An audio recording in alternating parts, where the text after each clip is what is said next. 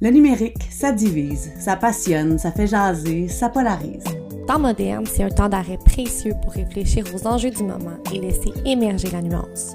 Dans cette série, on parle sexualité à l'ère du numérique. Quand on veut accepter qu'on fait partie de la diversité sexuelle et de genre, c'est d'accepter que ça va toujours changer. Le déplacement de la frontière entre l'espace privé et l'espace public. C'est soufflant d'essayer de s'adapter à ces standards qui ne font que changer. La vie privée, même si on est en couple, on a le droit d'en avoir une. Hein, c'est très, très, très important. La pornographie, en fait, vient répondre à une partie de ce besoin-là de curiosité, d'avoir de l'information sur la sexualité. Le balado Les temps modernes est une production du Service national du récit dans le domaine du développement de la personne.